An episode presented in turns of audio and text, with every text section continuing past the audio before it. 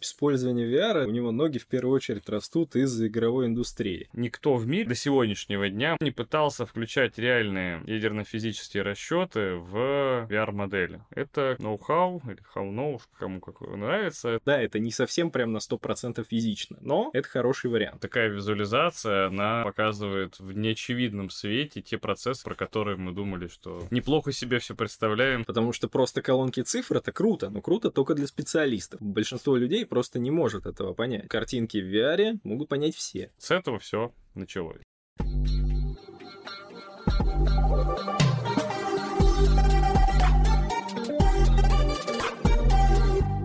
Всем привет, с вами Инженерный подкаст, и я его ведущий Никаноров Александр. Сегодня мы заканчиваем наш разговор про виртуальную реальность. В предыдущих двух выпусках мы уже поговорили о том, что это такое, как создать виртуальную реальность и про применение VR-технологий в инженерии и образовании. Советую их послушать, прежде чем слушать этот выпуск, чтобы погрузиться в тему, иначе некоторые вещи, которые мы будем сегодня обсуждать, могут показаться непонятными. И сегодня мы обсудим применение VR-технологий для непосредственно имитации виртуальной реальности сложных физических процессов. Мы поговорим о VR в ядерной физике. Сегодня у нас в гостях доцент Института ядерной физики и технологий НИЯУ МИФИ Задеба Егор Александрович. Здравствуйте. И сотрудники лаборатории виртуальной реальности Щербаков Александр Антонович и Кирюхин Павел Константинович.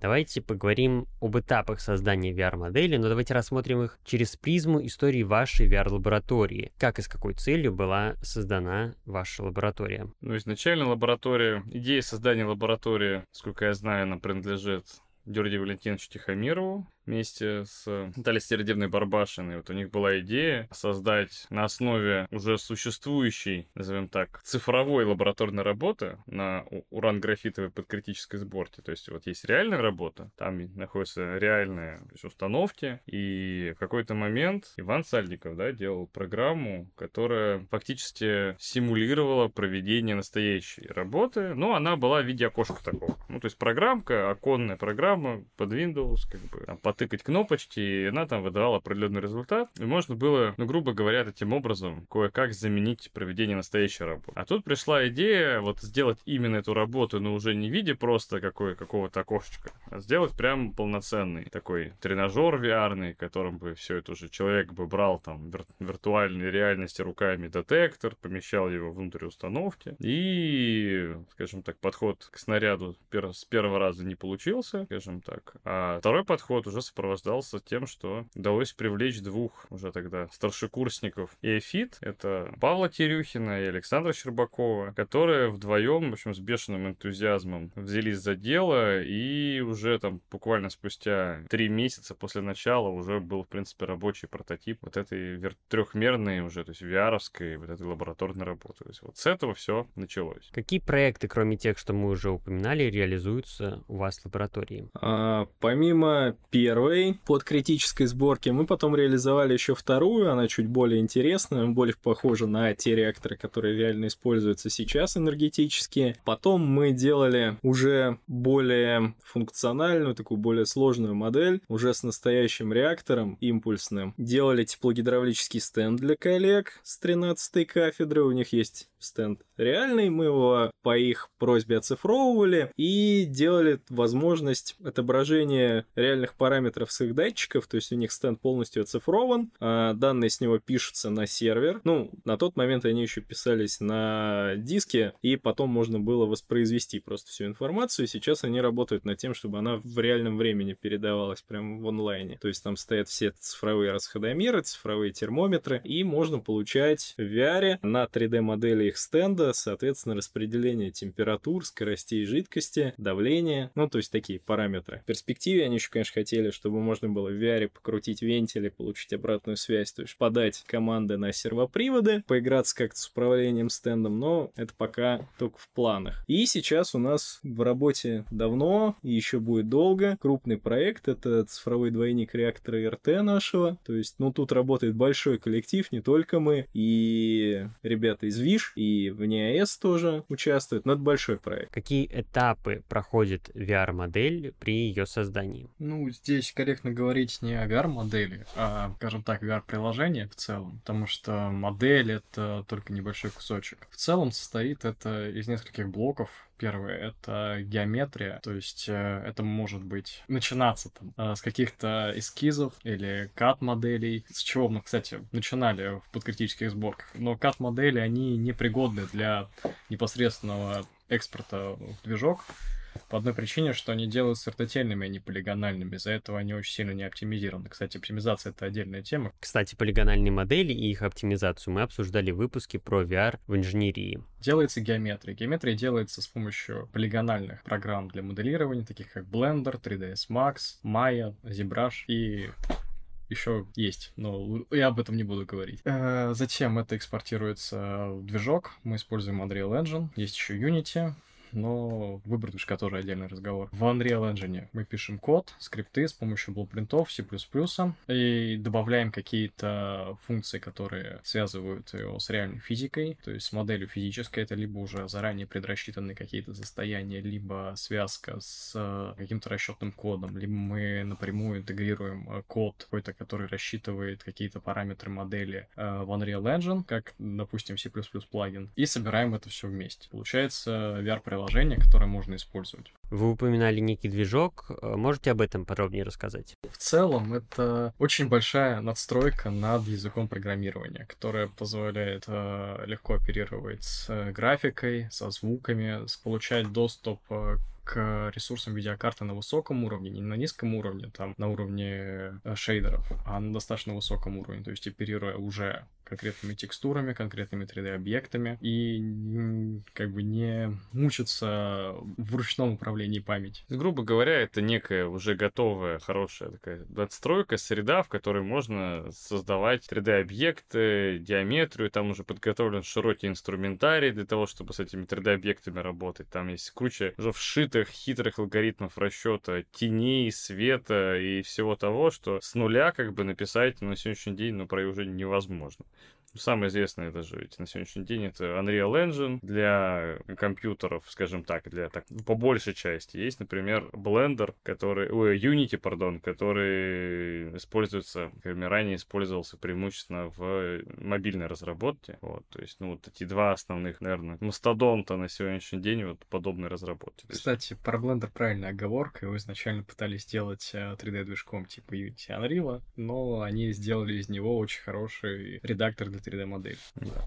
Все, это Unity и Unreal Engine, такой холивар великий. Ну, это из открытых. Из закрытых еще все, наверное, знают, из, ну, э, корпоративных, там, Source, Frostbite и так далее. Ну, про них тяжело ну, что-то говорить, потому что они закрыты, они используются только в компаниях, которые там, напрямую договариваются по лицензии. Ну да, то есть у нас разраб... И, кстати, очень важный, Павел не озвучил, наверное, кусок разработки, и то, что, наверное, выделяет, в принципе, разработки в МИФИ в этом отношении, лаборатории вот фитовской VR, это, я думаю, сейчас Саша раскроет подробнее. Дело в том, что никто в мире на сегодняшний день, пока до сегодняшнего дня мы, так сказать, искали, с коллегами смотрели, то есть никто не пытался включать реальные ядерно-физические расчеты в VR-модели. То есть там были некоторые попытки, ну, скажем, разной степени успешности, вот, но полноценного готового хорошего продукта ни у кого не вышло. 3D-игрушки ведь делают буквально, ну, все, кому не лень, то есть это такой большой рынок, достаточно насыщенный. А вот именно включить туда реальную физику, это как бы то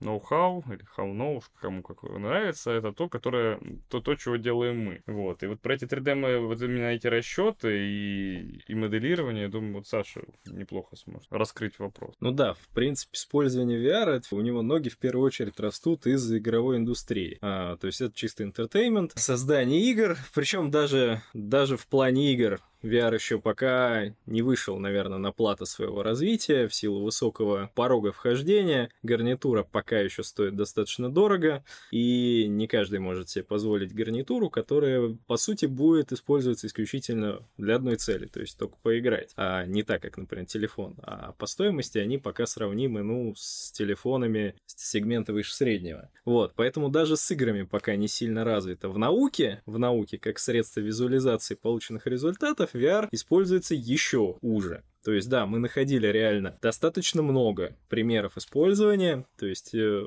и в различных отраслях. То есть это и у коллег мы находили визуализацию реактора исследовательского Трига э, у американцев, и там различные варианты. Это и реабилитация после различных болезней, то есть, ну, у медиков, и какие-то вещи, связанные с психологией, даже с лесным хозяйством. Но по большей части, по большей части, это какие-то варианты просмотрщиков. То есть вы, ну, либо создаете виртуальную экскурсию по своему объекту для того, чтобы человек мог не приезжать к вам в лабораторию, например, посмотреть ее издалека. А, либо какие-то достаточно простые симуляторы, где вы можете выполнять какие-то действия. То есть, когда все требования к физике ограничены возможностями движка игрового. Ну, то есть, в игровой движок изначально встроена определенная физика, ну, простая механика. То есть, там предметы могут падать с использованием силы притяжения, каких-то простых законов баллистики, а динамика простейшая. Ну, соответственно, там предметы могут ударяться и так далее. Вы их берете, как-то взаимодействуете. Это все выглядит физично на уровне игры. А этого достаточно, например, для симулятора в очень простом приближении,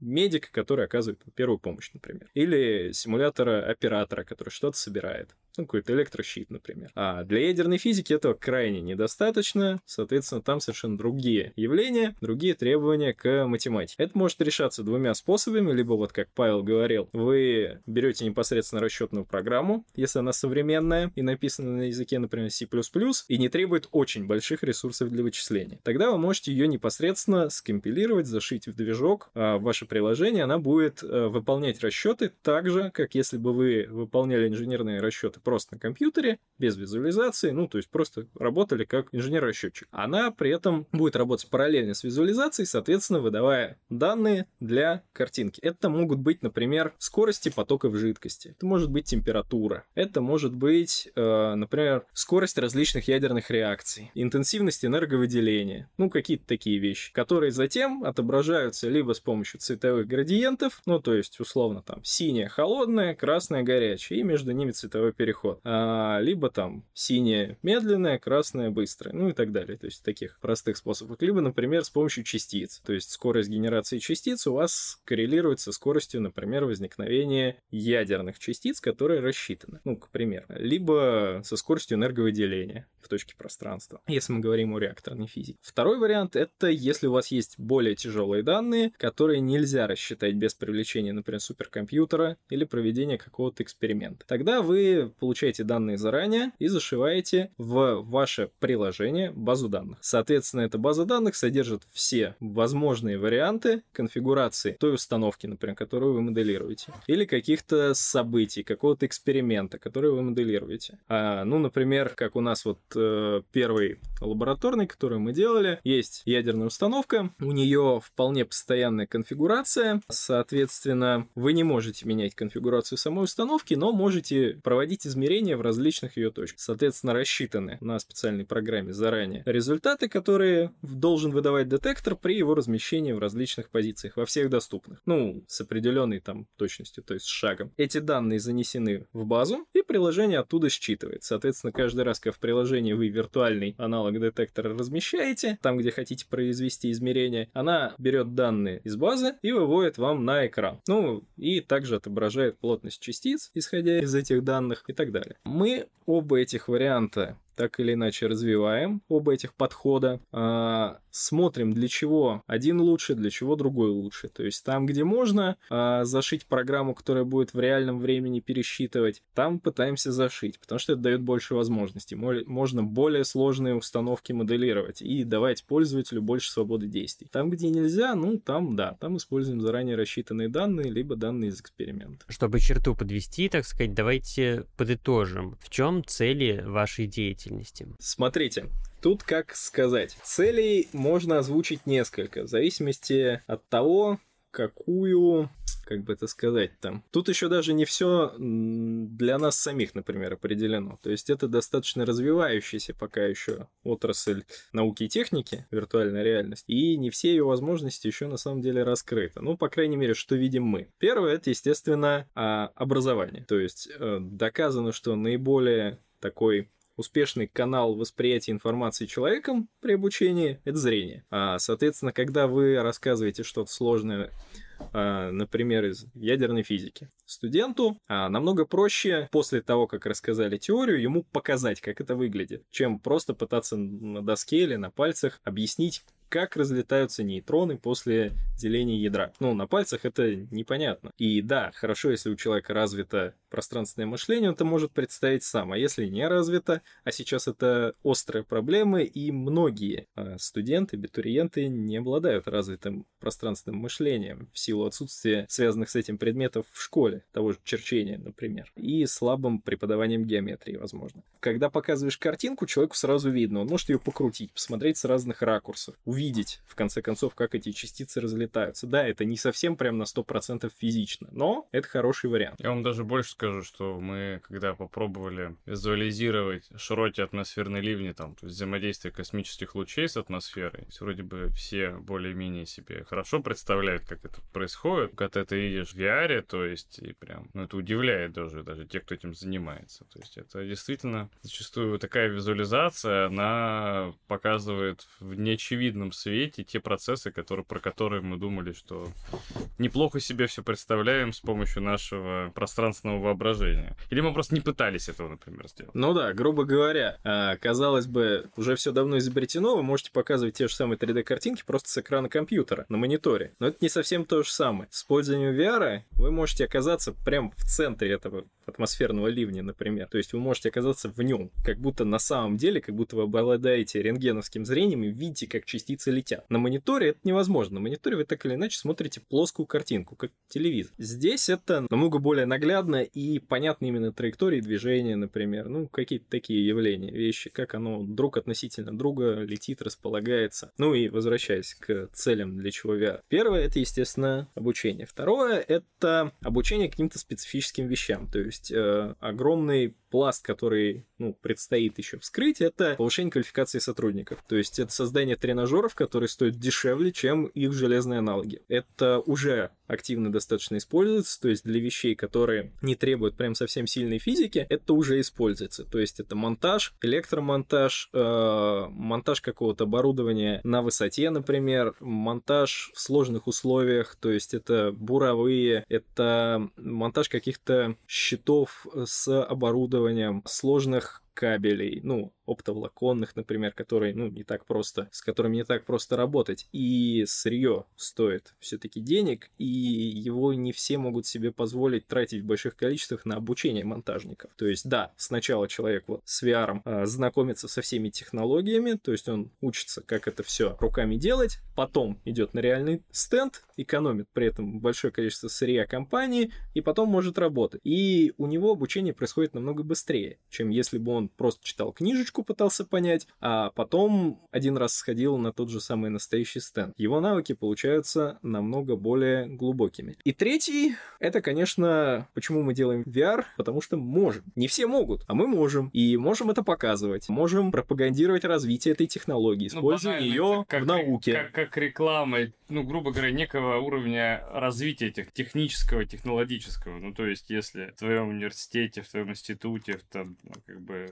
такие технологии освоены, то есть это уже говорит о том, что ты как бы шагаешь ногу со временем. То есть тоже некий элемент, ну, пиара, наверное. Ну да, и заодно пиарить и все эти исследования, которые да. мы визуализируем. Потому что просто колонки цифр это круто, но круто только для специалистов в основном. Большинство людей просто не может этого понять. Картинки в VR могут понять все. Плюс вот еще такое направление. Павел сделал прекрасную вещь в начале года. Это то есть для это игрушки для детей, то есть банально на тематику. То есть вот сейчас ребята сделали арканоид такой, ну, типа некоторые, ну, типа игры такой, в которой едешь и стреляешь медленными, быстрыми нейтронами по ядрам. Смесь битсейбера и арканоида какая-то получается. Ну да, да. Ну, это вот тоже направление, над которым будем работать, потому что, ну, объективно, как бы востребованная штука на каких-нибудь выставках, например. То есть, когда люди не будут сидеть и там выполнять лабораторную работу на уран-графитовой сборке, там, тем более они не будут ее обсчитывать, как бы, да, то есть, а просто так помахать детектором реактором там по урановому блоку, ну, как бы не так весело. То есть нужно делать какие-то популярные вещи тоже из пиар-соображений, ну и для себя тоже весело. Еще к сказанному передо мной хочу добавить, потому что вот то, для чего это нужно, можно просто из истории того, почему мы делали эти критические сборки. Во-первых, сама установка достаточно капризная. Я помню, когда мы сами делали, когда их студенты... Ну, давай сначала нас... пару слов вообще о подкритической сборке, что она собой представляет, что люди, э, МИФИ даже мало кто об этом знает. Это, можно так сказать, фрагмент ядерного реактора, это не целый реактор, это его фрагмент, который нужен для определения критических параметров среды. То есть вы можете произвести на нем ряд экспериментов, которые позволят вам вообще сделать выводы о том, можно ли из, этой,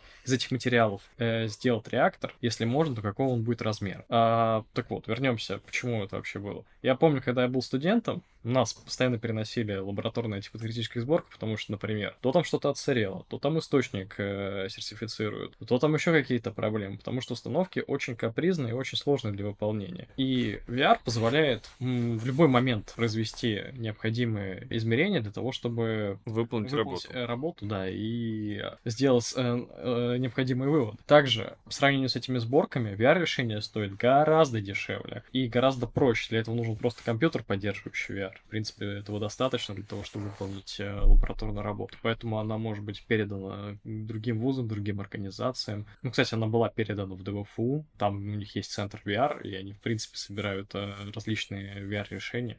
В Томском, по-моему, тоже какая-то работа, разговор об этом. В Томском, да, идут сейчас переговоры. Так что, как бы, это действительно такая штука, что студенты могут прям из сильно других университетов попробовать выполнить работу, которая есть только в МИФИ.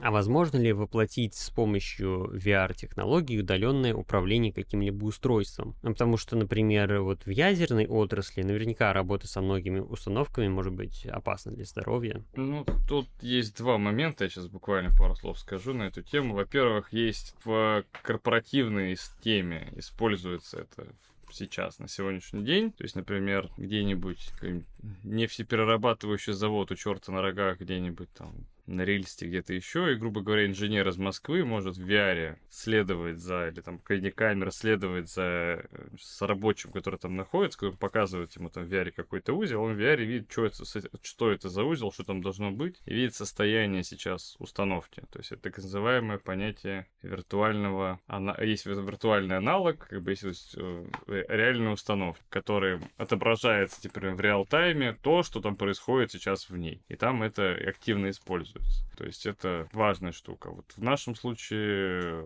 у нас есть такая попытка разработки, или, по крайней мере, мы начали подобную работу. По сути, ответ на вопрос. Технически, да, возможно, практически на самом деле не имеет смысла по большей части, потому что для специалиста высокого уровня не составляет проблемы управлять удаленное оборудование с использованием обычного монитора и интерфейса специализированных программ. VR больше такая массовая тема, более популистская. То есть для специалиста реального э, это излишняя надстройка, которая просто добавляет большую вероятность накапливания ошибки и отказов в устройствах из-за каких-то ошибок передачи данных между серверами. А это по большей части актуально для именно а, тренинга. И вот тот вариант, который, да, как раз Егор озвучил, это вариант, ну, такой модифицированный системы ВКС по сути. То есть, когда можно проводить удаленную экспертизу на более качественном уровне. Ну, да, грубо говоря, вы можете, находясь в Норильске с телефона на камеру, снимать, что происходит там с узлами трубопровода, и показывать это специалисту в Москве. Он точно так же с экрана телефона может рассматривать и говорить, что там не так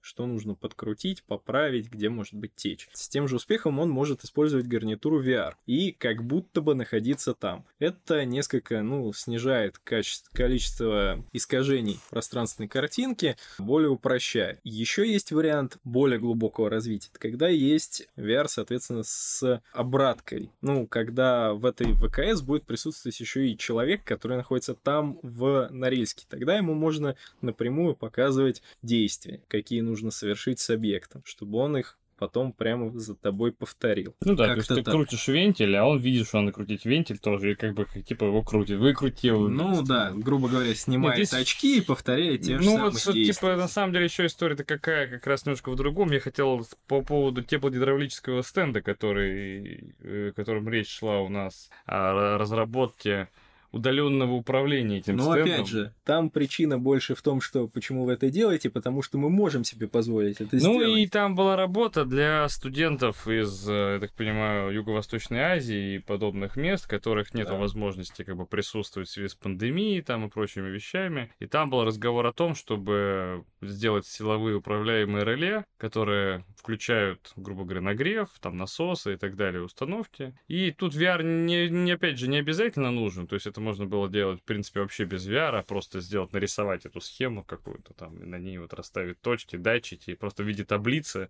это бы все дело отображалось. А поскольку коллектив лаборатории VR сделал 3D-модель, сделал VR-модель вот этого стенда, то, в принципе, там напрашивался следующий шаг. Вместо сухой таблички отрисовывать это распределение температуры всего прямо в, в ре- в режиме реального времени с реального стенда. В принципе, под это все было, но конкретно эта задача просто в какой-то момент была снята, там, ну, по разным причинам. Ну, может быть, когда-нибудь к этому надо будет вернуться и вернемся. Ну что же, на этом мы закончим наш сегодняшний выпуск. Спасибо, что пришли, было очень интересно. А я напоминаю, что вы можете нас слушать в Яндекс Музыке, ВКонтакте и других подкаст-площадках. Подписывайтесь, чтобы не пропустить новые выпуски. До новых встреч!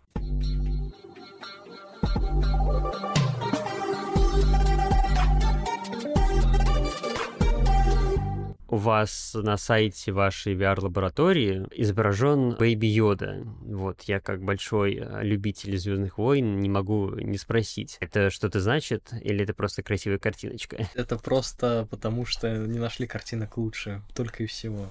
И они милые.